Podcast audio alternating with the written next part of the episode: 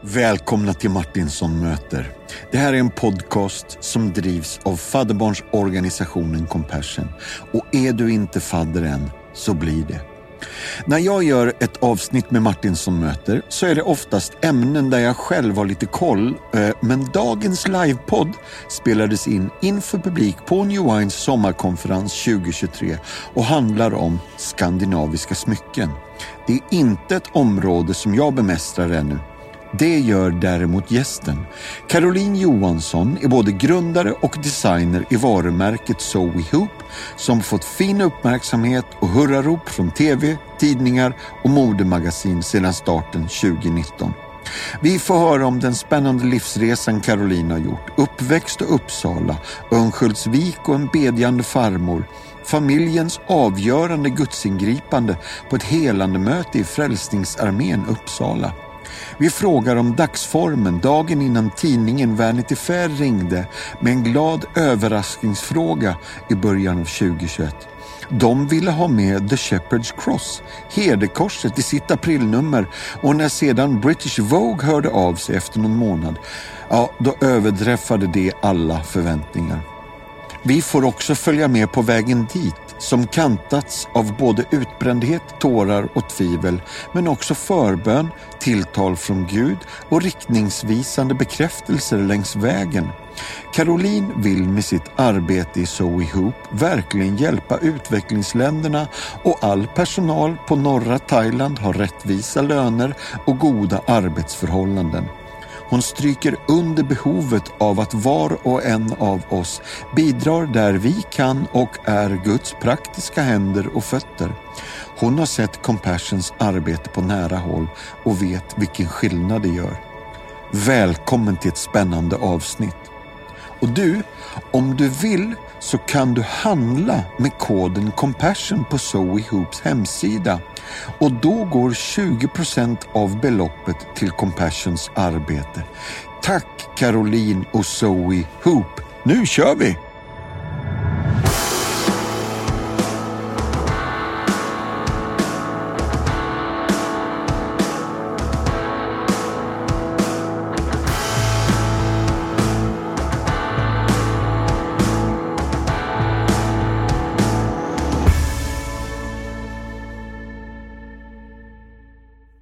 Nu är vi igång.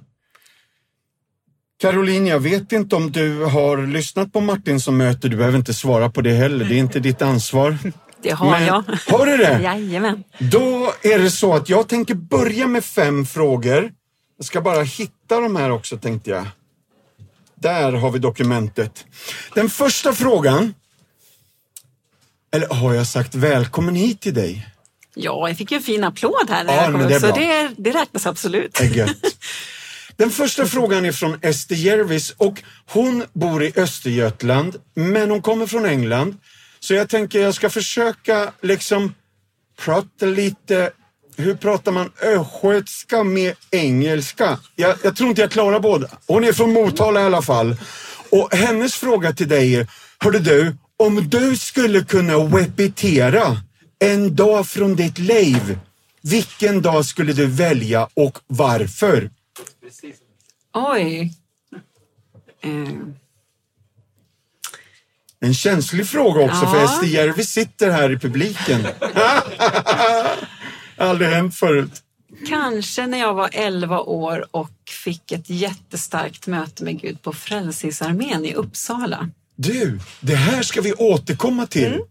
Nästa fråga är från Peter Sjöberg som är IT-strateg på Borlänge kommun och han undrar om du alldeles strax måste ersätta en mycket sen avbokning och tala fritt ur hjärtat om valfritt ämne för en samling människor i minst 30 minuter. Vilket ämne väljer du då? Alltså, min dalmål är sådär, men du förstår frågan. Ja, nej men då vittnar jag gärna om min resa med Zoe Hoop som jag har fått vara med om de Ja. senaste åren. Och du säger bara Zoe Hope, men det är Zoe Hope Jewelry va? Ja, det står så på hemsidan. Japp, Ja. jag fattar. Fråga nummer tre. Ulrika Johansson, hon är pastor i Tabergs Missionskyrka. Men jag tror att hon är typ ifrån Vänersborg. Så, hur, hur låter Vänersborg nu då? Um, nej, åh, nu, nu står det helt still, men frågan är vad hade du för idoler när du var barn? Mm, Samuelssons när jag var riktigt eh, liten. Och sen så blev det ju Carola när Ja. hon slog igenom 83. Jag vill bara säga till alla unga lyssnare att ni behöver nog googla Samuelssons där. ja, bröderna Samuelsson. Men du, eh, fråga nummer fyra. Eh, Marie-Louise Nilsson, hon bor i Göteborg, jobbar med Alfa Sverige, men hon är från Skåne. Hon undrar, vad är ditt favoritplagg? Vad klär du dig helst i och varför? Ja, det kändes inte helt hundra. Oj. Favoritplagg? Jag tycker ju om eh, massa olika slags kläder så det är lite svårt. Men eh, något skönt som... eh, Ja, det kan ju vara vad som helst. En blus eller klänning eller någonting som sitter skönt. Efter corona trodde jag alla skulle säga joggingbrallor eller pyjamas. Ja, nej. Nej, Det är inte min grej riktigt. Nej, men det, Nej. Här är sista frågan från Sofia Karling i Göteborg. Men hon är från Småland. Om du fick leva, ett- nej det blir skånska där igen. Om du fick leva ett dygn i en berättelse eller en sagobok, vilken skulle det vara? Jag hade nog velat vara med när eh, Sadrak, Mesak och Abednego blev kastade i en brinnande ugn. Du, det var ingen sagobok, vad grymt! Ja, det hade ju varit helt fantastiskt hur, hur, hur de stod på sig och hur de överlevde det där. Det är ju otroligt spännande. Ruskigt dramatiskt. Ja. För de som inte vet så är det tre killar som slängs i en brinnande ugn i Danielsboken kapitel 6. Den måste ni kolla upp ungdomar. Googla igen. Nu då Caroline. Nu måste jag bara öppna mitt hjärta med att säga ursäkta för sist vi sågs. Ja, jag har ju kallat dig Camilla med, med stor övertygelse och berättat om våran gemensamma semester för 25 år sedan och kände att jag inte riktigt fick tillbaka samma Camilla-känsla. Vill du bara hjälpa mig här? Ja, Camilla är min syster och Ja. eh, vi är väldigt lika så att det är ganska många som tar fel på oss. Ja. Så du är inte den första. Men Alltså eh, ni, ja, ni är så syskonlika så jag trodde att ni var tvillingar. ja, tack. Ja. Jag ber om ursäkt för det där påtvingade och Det var påflugna. bara svårt att vara liksom lika entusiastisk tillbaka för att jag var inte med om det här så jag, Nej. det är så svårt att bara hitta Du- på något. Du, någonting som jag är helt säker på att du har varit med om är i alla fall den 18 april 1975. Vad händer då? Då föds jag Var någonstans? i Uppsala på Akademiska sjukhuset. Och av alla syskon i den här raddan då, för det, är det en syrra till och så en brorsa till, är det fler? Nej, vi är tre. Tre? Ja. Och Jag- var är du? Mellanbarnet. Ja, ja, ja. Vi behöver inte fördjupa oss där utan bara coolt att höra. Eh, och sen är det en uppväxt i EFS, Lötenkyrkan. Stämmer bra. Ja. Ja. Är, du- är du nöjd med den uppväxten? Eh, ja, det är jag. Det var, vad ska man säga, min, eh, i kyrkan trivdes jag väldigt bra. Och eh, mina föräldrar var väldigt engagerade där. Eh, och jag kände nog att jag fick möta Gud på olika sätt. ja. Men eh, jag gick i en väldigt stökig klass. Vi var 21 olika nationaliteter. Så min, mina första skolår var väldigt stökiga och jobbiga. Jag gick ju i en skola i ett utsatt område och nu idag är det väldigt mycket samtal och i media och sådär om det. Men då eh, var vi liksom, det var ingen som såg oss och hörde oss. Så. Stämmer det här också med att det är en ny vikarie hela tiden? Ja, första året hade vi samma lärare. Ja. Men sen hade vi ju i tvåan och trean var det bara olika vikarier som avlöste varann. Vilket gjorde att man tappade motivationen för skolan och vi ritade i skolböckerna och vi hoppade ut genom fönstret och det var väldigt svårt att koncentrera sig helt enkelt. Vilket party! Ja. Jättespännande! Ja. Men du, det här leder mig vidare osökt till en, en fråga. Är Ett, jag tror att det är nästan ett citat. Att göra show. Mm. Eh, vad är det? Oj, ja, eh, jag älskade som barn att eh, ja, uttrycka mig konstnärligt på olika sätt. Men eh, framförallt älskar jag sjunga och eh, spela teater och göra cirkus och sånt. Så att göra show var min och mina ja, tjejkompisars stora grej. Vi gjorde shower som folk fick komma och titta på. Och eh, jag drog alltid med liksom, grannbarnen eller mina kusiner eller vart vi nu var. Och så gjorde vi show. Och så fick folk komma och titta. Som Ja. inte, ja, kanske alltid tyckte det var så roligt men mm.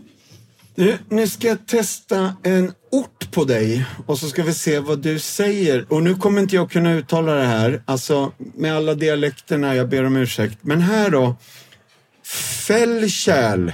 ja. Fällkärl. Ja. Fällkärl. ja. Alltså Övik, skogen, somrarna och farmor är viktig va? ja, farmor var jätteviktig. Ja. Hon var en sån vuxen som hade tid att lyssna, som lärde mig sticka och tova och laga mat och baka och sådär. Och vi var väldigt goda vänner. ja. Och det var tåget från Uppsala till Fällkärl.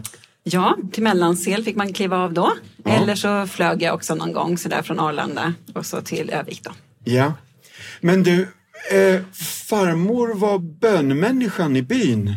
Ja, hon och farfar eh, bad ju mycket. Yeah. Farfar dog när jag var tre år bara så att jag har bara fragmentariska minnen av honom. Men eh, ja, min farfar började be för bygden för att det var väldigt så stökigt och bråkigt i hans hem när han växte upp. Och eh, de slogs och de söp. Liksom. Så att han mötte Gud, min farfar, och började be, gå upp på berget ovanför byn och be för byn. Och fick sen se då hur människa efter människa fick ta emot Jesus. Och det blev en förvandlad by. Och där föds jag in liksom som andra generationens då, eh, ja, kristen i den här eh, byn. Ah, vad häftigt, vad spännande. Ja. Eh, nu är jag någonstans framme vid det här som du inledde med, den här upplevelsen och erfarenheten av det här mötet med Gud på Frälsningsarmén. Alltså du är inte gammal när det här händer. Och jag har nästan en känsla av att det finns något så här, ett före och efter, inte bara i ditt liv utan i hela familjen. Mm. Alltså, din brorsa, blev han helad? Ja, precis. Vi, eh, det var ju en evangelist som hette Roger Larsson Ja. som hade en väldigt stark profetisk tjänst. Ja. Och eh, vi åker dit. Eh, mina föräldrar hade varit sjukskrivna ett tag. Och eh, vi barn, jag hade ju min trasiga situation liksom i skolan och sådär. Och eh, min bror hade svårt att höra höga toner. Eh, och han var ju bara två, tre år där. Eller om det var kanske, ja någonstans där. Eh, Men han eh, kommer hem en kväll efter ett av de här mötena och säger Vad är det som låter? Mamma, vad är det som låter? Och sen så hörde vi, ja men det är syrsorna som spelar. De här ljuden är ju väldigt höga så han hade aldrig hört dem förut. Och sen så var mamma med honom på någon annan kontroll och, kollade hans hörsel och då hörde de de här höga tonerna som Ja. han inte hade hört förut. Ja, Ah, vilken grej.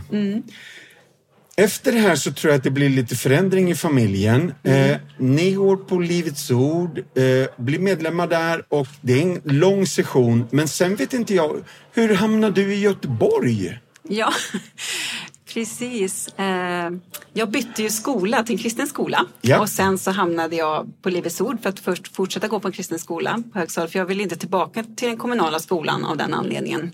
Att jag tänkte att alla kommunala skolor var sådär stökiga som mina första år hade varit då. Men eh, ja, vi hamnade i Göteborg genom att min syster då, Camilla som vi har varit inne på här, hon gifte sig med göteborgare och flyttade ner. Och när de fick barn så flyttade mina föräldrar efter. Och jag höll på med lite, vad ska man säga, teater och sådär. Turnerade runt i Sverige och Europa och spelade teater. Och när jag var klar med det så bodde alla liksom i Göteborg. Och då tyckte jag att det var ju en trevlig stad att bo i. Så jag Ja. flyttade faktiskt efter. Och så, jag började plugga på universitetet i Uppsala men fortsatte i Göteborg helt enkelt. Och kunde bo lite hemma och sådär så inte behövde ta så mycket studielån och så. Just det. Alltså, jag har en notis på 1999 till 2002 så är det mediekommunikationsvetenskap på Göteborgs universitet. Stämmer det? det var stämmer. väldigt långt alltså. Ja, Inte bara utbildningen, utan det var långt att säga tänkte jag. ja. Men någonstans i den här eran så, så skulle jag vilja ha reda på för att Det, det finns ett företag som har bestämt sig för att hela arbetslaget ska gå på Göteborgsoperan. Och i det sällskapet finns det bara en singel. Och han vill jag prata lite om. Ja, Kan du hjälpa mig här? Vad heter han? Han heter Niklas. Och Aha, och det här var en riktig blind date va? Yes. Ja. Men hur förlöpte det här då? Jo, eh, saken var den att eh, jag hade ju ett sånt genuint då, intresse för kultur och teater och sådär.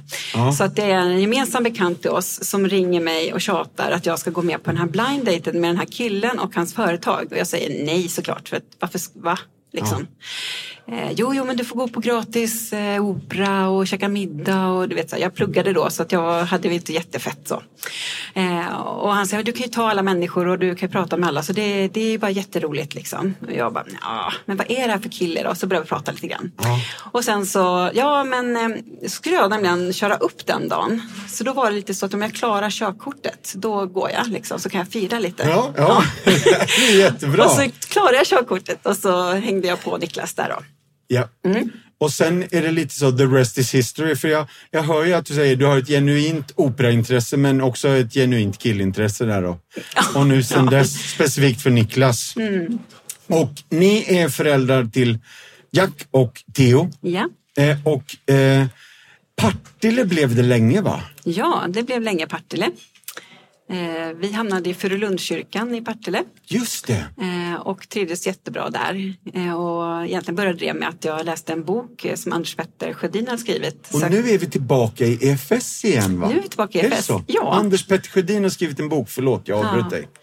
Ja, som heter Sök Guds ansikte. Ja. Och när jag läste den så tänkte jag, men det är precis så här jag känner om församlingen också. Ja. Och så var han så nära, så då började vi liksom eh, kika in där i den kyrkan.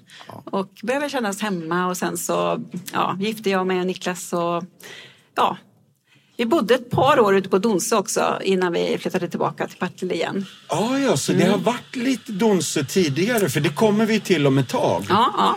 Men nu tänkte jag bara namedroppa massa företag. 2014-15 var det något som hette Welcome och så Lind och Partners och 15 blev det Stendals och 17 blev det Erikshjälpen. Och här tror jag att liksom det här med rättighetsbaserat tar ett större kliv in i ditt liv. Ja, jag jobbar ju många år då efter min utbildning med olika typer av kommunikation och reklambyråer och sådär.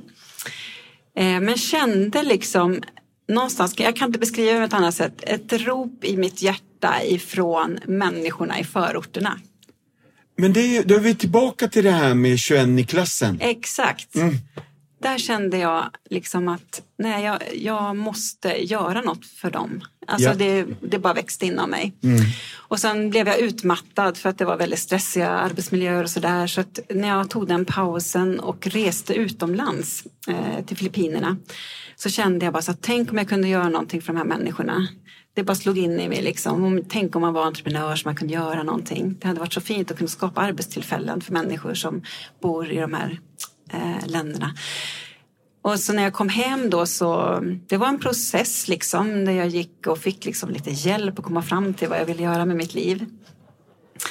Så bara insåg vi att nej, men jag ska nog jobba på någon typ av hjälporganisation. Jag vill fortsätta med projektledning, fortsätta vara kreativ. Men jag vill hjälpa människor i utsatta områden eller åtminstone på något sätt i andra länder och sådär. Och sen så sökte jag ett jobb som jag hittade på Erikshjälpens hemsida som bockade in alla de här eh, liksom, önskemålen som jag hade. Och fick det jobbet då. Så då hamnade jag i ja, en barnrättsorganisation som heter Erikshjälpen. Ja. Och det här, alltså efter 17 år tror jag i, i massor av olika, men i reklambranschen så är det som att du landar lite mer och hittar din grej. Ja, för jag kände att det alltid skavde lite grann. Att jag liksom inte på något sätt var nöjd med livet fastän jag hade jättekul och tyckte jättemycket om mitt jobb och älskade det liksom. Så när jag landade tillbaka in i att göra något för andra människor så kändes det riktigt bra liksom inuti. Ja. Ja, häftigt. Ja, någonstans har jag läst att du nästan har sagt att Gud lägger pussel med det vi har lärt oss i livet och så använder han det liksom för sitt, för sitt goda. Ja, det tror jag verkligen.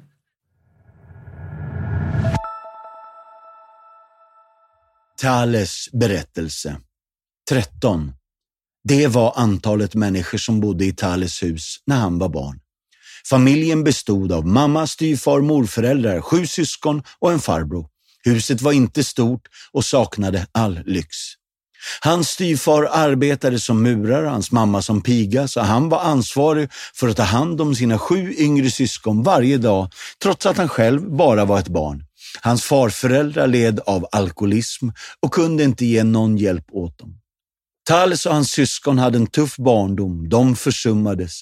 Jag minns att Tals vattenflaska en gång kom till Compassion-centret fullt med fotogen eftersom morföräldrarna misstagit det för juice. Och Thales fick ta ansvar både för sig själv och sina bröder när han själv behövde vård, säger Luciana. Thales började på Compassion-centret när han bara var sju år gammal och där fanns en plats för den uppmuntran och ett helt annat liv än det han var van vid. På centret träffade Thales och hans bror Luciana. Hon är centrets föreståndare, blev deras vän och en extra mamma både till honom och familjen. Jag älskade Compassion eftersom alla där trodde på mig och uppmuntrade mig att studera och tänka på min framtid. Och inte bara tänka utan på allvar planera mitt yrkesliv. Varje steg på hela vägen. Jag har alltid velat ha ett annat liv än de flesta pojkarna i mitt samhälle. Men det har varit så svårt och hade varit omöjligt utan den dagliga hjälpen och uppmuntran från Compassion-personalen, berättar Thales. Till skillnad från de andra pojkarna som tillbringade dagarna med att springa och göra bus på gatorna var han en lugn kille, både hemma och på Compassion-centret. Han studerade, planerade sin framtid. Den flitiga unge mannen ville inte ha vänskaper som skulle påverka honom negativt. Och eftersom han var en ganska reserverad kille så var det svårt för honom att få vänner. Hans familj, alltid så full av krav, hade mycket lite tid att lyssna på honom. Jag har alltid varit en tystlåten kille och behållit alla mina känslor för mig själv. I många svåra stunder grät jag bara när jag var ensam på natten. Jag ville inte att mamma skulle se mig gråta. Jag ville att hon skulle se mig stark så att hon också kunde vara det. Mina stunder av vila, då jag kände att jag kunde uttrycka mig, det var bara på Compassion-centret och den verksamheten där. Där kunde jag slappna av, berättar han. Den dagen då min bror Marlon dog bad min mamma honom att stanna hemma. Men han sa att han hade saker att ta hand om. De sköt honom framför min kusin och min farbror. Först efter att han dött fick vi reda på att han hade börjat använda droger och sedan på grund av sina goda kommunikationsförmågor så förmedlade han droger och delade ut i grannskapet. Det här skapade rivalitet med andra grupper och de dödade honom berättar Thales. När brorsan Marlon dog var Thales tvungen att hålla den känslomässiga balansen i familjen. Nu är han 19 år gammal och med många beslut att fatta så ger han nästan upp sina drömmar om college. Men han fick stöd av Luciana och Compassion-centrets medarbetare. De uppmuntrade honom att hålla kvar i sina mål. Talle säger alltid att vi hjälpte honom mycket och han är tacksam, men allt vi gjorde, det fungerade bara för att han hade bestämt sig för att hjälpa sig själv. Trots den trasiga familjen han kom ifrån så gav han inte efter för utmaningarna. Han var alltid hängiven i allt han gjorde och att se honom växa har gett oss stor glädje i hjärtat, säger Luciana. I motsats till statistiken och utmaningar i hans samhälle så gick Thales inte bara på universitet utan tog examen som nutritionist och blev den första personen i sin familj att ha en examen. Det är en enorm prestation, en som han säger att han aldrig hade kunnat åstadkomma ensam. Utan Compassions stöd hade jag aldrig tagit min examen. Jag skulle förmodligen bara haft något jobb utan större framtidsutsikter, men de sa alltid till mig att jag hade en ljus framtid framför mig och uppmuntrade mig att just gå framåt. Inte bara med ord, utan med handlingar. Jag visste att jag kunde lita på dem när jag behövde dem. Idag är jag vad jag är för att de trodde på mig, säger han. Alltid involverad och dedikerad till aktiviteterna på Compassion-centret så började den unga akademikern att tjäna, inte bara på sitt eget centra där han växte upp, utan även i andra regioner och delade med sig av sina näringskunskaper. Jag har alltid velat betala tillbaka av den omsorg och kärlek jag fått från Compassion och ge det till andra barn. Många familjer i samhället har svårt att hålla en hälsosam kost på grund av bristen på kunskap och inkomst. Men jag är djupt tacksam över att få tjänstgöra på dessa centran som nutritionist och ge tillbaka allt jag har fått. När han går genom de gamla gatorna i sitt eget samhälle så minns han sin barndoms dagar. Vissa saker har förändrats. Det finns fortfarande gängmedlemmar i gathörnen som tittar på alla som går förbi. Många gator har öppna avlopp och barnen springer genom grannskapet, oövervakade och utsatta. Men Thales hjälper till att göra allt annorlunda. Trots att han nu bara är 24 år gammal så har han många planer och stora drömmar framåt. För varje steg han tar väljer han en bättre väg för sitt liv och för sitt samhälle.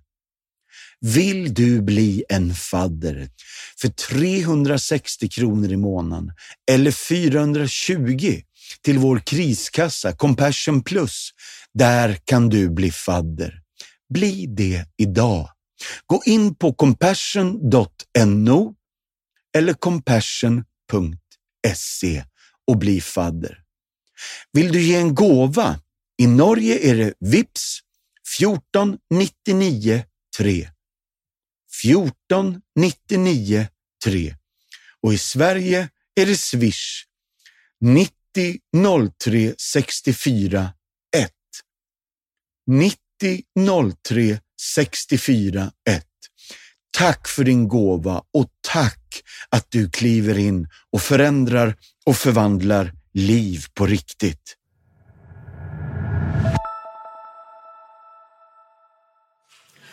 Men du, 2020 eh, så är det tillbaka på Donsö igen. Mm, och ja. vi får väl egentligen skylla på Niklas va? För han, hans jobb är där. Han har pendlat då galen väg som de säger. Eh, mm. Eh, från stan in och upp, ut till Donsö i 12 ja. år. Och tyckte att med alla omläggningar och trafikkaos som är i Göteborg så blev det bara jobbigare och jobbigare. Och sen blev det pandemi och mina barn hade tjatat i många år att de ville bo på Donsö. Jaha. Ja, så att det... nu tar jag klivet ut och startar eget och då sa jag att ja, men okej, nu behöver inte jag pendla. Jag känner att det här är hanterbart liksom. Så vi testar liksom och flyttar ja. ut. Ja, ah, coolt. Ja. Alltså, eh, nu är vi framme vid det här med namedropping igen och nu, nu blir det inte en ort utanför Övik utan Alltså nu, nu kommer jag avslöja min nollkoll här eh, genom att inte klara av att uttala assa, alla dessa tidningar som sig bör.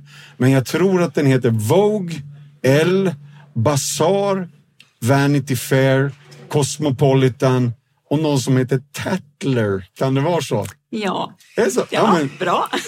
ja, jag är nöjd. Ja. Alltså allt det här och för fyra år sedan eh, de här tidningarna relaterar till de smycken som du har jobbat med. Mm. De eh, showcasear, visar upp. Alltså, för fyra år sedan hände någonting i Furulund mm. och på New Wines sommarkonferens. Det var två kvinnor som bad för dig första gången och så kom du hit och så är det två män som ber för dig igen. Mm. Och så sägs eh, är det exakt samma ordalydelser till och med? Exakt samma ord. Kom igen nu, det här är ju jättespännande. Du ska jobba med smycken. Ja. Var det din liksom, wow? Så. Nej, jag fattade faktiskt ingenting första gången det kom. Eh, jag tyckte att det lät roligt men så blev det lite error i huvudet för jag hade ju liksom bytt lite bana i livet från att jobba med reklam då till att jobba rättighetsbaserat med barnrättsorganisation. Ja. Och kände någon slags tillfredsställelse i det. Så att jag då igen skulle byta och börja jobba med smycken. Det, det liksom var liksom, okej okay, Gud är det du? Så säg det igen, sa jag första gången det kom. Mm. Och så tänkte jag inte så mycket mer på det. Men så kom jag ju hit och så gick jag fram på förbön och bara, ah, vad vill du vi ska be för? Ja men bara be. Och så säger de, ja men jag tror att du ska jobba med smycken. Och då kände jag att jag fick så här gåshud och att men det här måste ju vara Gud då. Yeah.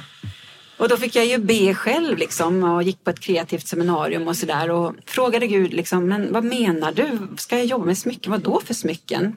Och då kom det tre ord i mitt huvud bara, remind my people, påminn mitt folk.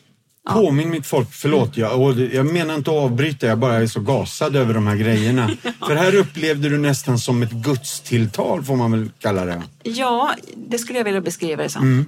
Både från de här förebedjarna mm. vid liksom olika tillfällen, mm. men sen också den här inre rösten. Mm. Ja, berätta mer om Remind My People. Ja, eh, det jag uppfattade är ju liksom då att Gud vill att jag genom smycken ska påminna om allt gott som står i hans ord. Eh, och My People är ju inte bara tjejer utan det är också killar så att jag förstår att jag ska göra smycken som passar både för killar och tjejer. Och så tänker jag att jag ska göra dem snygga och trendiga och lite skandinaviskt ren, ja, stilrena och sådär. Men eh, först så var min tanke att jag skulle bli smed. Det är kanske den första naturliga tanken som kommer. Ja. Och jag började kolla upp utbildningar men fick ingen frid över det. Ingenting. Och då fick jag liksom stanna upp igen. Men alltså okej, okay, vad ska jag göra om jag inte ska bli smed? Hur ska det här gå till då?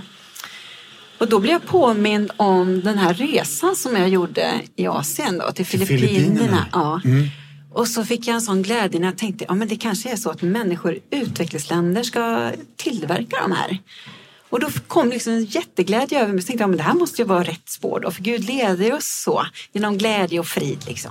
Så ja, på det viset blev det liksom att jag fick med det här sociala i det jag gör också. Ja, verkligen. Bo, alltså, sociala räcker inte för mig. Nej. Måste jag, diakonala. Ja. Att det faktiskt finns en, en, liksom, en tjänst i det här på ett väldigt mäktigt sätt. Ju. Mm, ja. Du, eh, Zoe Hope, ja. är det så man säger det? Så säger man, ja. För jag har ju sagt Zoe Hope. Ja, jag vet. Helt det är jättemånga fel. som söker på det på nätet. Ja, jag fattar. Men ja. Eh, nu måste hjälpa oss. Vad betyder det här då? Jo, det är ju liksom betydelsen och kallet som jag har i det här. Det är ju ett ord från grekiska som är Zoe. Eh, och Zoe betyder ju liv. Så det är samma som när Jesus säger att den som tror på mig ur hans inre ska strömmar av levande vatten flöda fram. Aha. Zoe med levande vatten, alltså strömmar. Det är helt enkelt så att Guds liv ska ge, ja, du ska få Guds liv genom smyckena när du bär dem. Du ska bli påminda. Det här smycket betyder ett bibelord, det kan jag hålla fast vid för det är mm. Guds ord. Och det ska också ge liv till de som gör det så att de får försörjning. Och även, alltså hop betyder ring och det ser jag som alltså att alla smycken är någon typ av ring. Du har det runt armen, handen eller halsen. Yeah. Men det är också det cirkulära tänkandet för jag vill jobba så hållbart jag kan med återvunna metaller, med bra arbetsvillkor för de som jobbar med dem och ja, sprida Guds kärlek och sådär genom ja. det jag gör. Mm. Är det fortfarande mest guld och silver? Ja, precis. Det blev så för att eh, det finns över hela världen. Och jag ville jobba hållbart så det är återvunnet silver som jag jobbar med. Då. och så kan man få med ett tjockt eh, överdrag då av 18 karats guld. Ja. Så, mm. Vad är Star of Tomorrow då? ja, eh, Star of Tomorrow blev utnämnd som i British Vogue i december 2021 för mina unika silversmycken. Ja. Och det här är då eh, ungefär ett och ett halvt år efter jag har startat. Ja. Eh, jag, jag lanserar nämligen i pandemin i mars 2020. Ja, ja. mycket smart strategi. ja, det visste jag inte. Nej. Nej. Men det, det, det går ett år och det var jätte, jättetufft första året. För jag trodde någonstans att om jag gör det som Gud har sagt till mig och jag har den här fina liksom, tanken med allting. Så trodde jag att Gud skulle välsigna det du vet, så här, på en yeah. gång så att det yeah. bara ja, växte av sig själv. Men så var det ju inte. Så pandemin gjorde ju att eh, saker och ting blev mer komplicerade helt enkelt. Eh, men jag tänkte, jag jobbar på liksom i sociala kanaler och med, eh, jag försökte få ta ta kontakt med lite podcasts och lite liksom, kristna tv-kanaler och så vidare, tidningar. Så det var några som berättade min story. Liksom. Ja. Man kom ut lite grann. Men jag fick helt enkelt i februari året efter då, eh, 2021, bara säga till Gud att jag trodde verkligen det här var du. För att eh, jag blev ledd så otroligt på många sätt, liksom hela uppbyggnaden av företaget och så. Men jag kände bara att jag hade inga idéer, jag hade inga krafter och det hände liksom för lite. Ja. Det var folk som köpte, absolut, så jag sålde för några hundratusen och sådär. Men jag kände att det här var ju liksom inte det jag trodde att det skulle bli. Så jag bara, Gud, nu ger jag tillbaka det till dig. Jag orkar inte dra det här själv mer. Nu måste du hjälpa mig, annars så vet jag inte vad jag ska göra. Liksom. Så jag la ner allting, lämnade tillbaka det till Gud, satt liksom och grät på klipporna vid havet och bara, "Gud, vad är det här? Januari? I februari Okej, 2021. okej. Ja, ja. Du, tjena, det imponerar. Mm. Och dagen efter då får jag ett mejl av Vanity Fair Ja. som undrar om jag fick publicera mina smycken i, i sin tidning. Ja. Och då trodde jag att det var ett skämt, för sånt hände ju ingen svensk. Nej. Och jag kunde inte ens tänka så att ett kristet varumärke skulle hamna i en sån tidning eftersom man är så präglad av det svenska sättet att vara och tänka. Liksom. Och dessutom så kände jag ju att jag tvivlade oerhört mycket på liksom, min egen design och sådär. Man är inte kaxig när man liksom släpper något nytt så. Men eh, ja, så de, det var ju sant och de jobbar ju på den här Condé Nast och liksom Stora Tidningshuset och de älskade mina smycken och det jag stod för och gjorde och sådär. Så att eh, de publicerade mina smycken och sen eh, ja, hörde många andra modemagasin av sig som du har pratat Ja, om här. ja. Mm. Alltså, ja, det, det finns en skön händelse mitt i den här resan när det liksom är eh, lite uppstartsläge. Mm. Eh, jag tror att Niklas fyller år mellan jul och nyår Mm. och så ringer hans kompis Peter och sjunger Hade näran eh, på kinesiska. Ja. Och så liksom, för då är jag nästan tillbaka till det här som jag citerade dig på när du säger att Gud lägger pussel med det som händer i våra liv. För att eh, Peter hade en nyårs eller en födelsedagshälsning till Niklas och sen visar det sig att han har kontakter som bara, ja, Gud öppnar dörrar.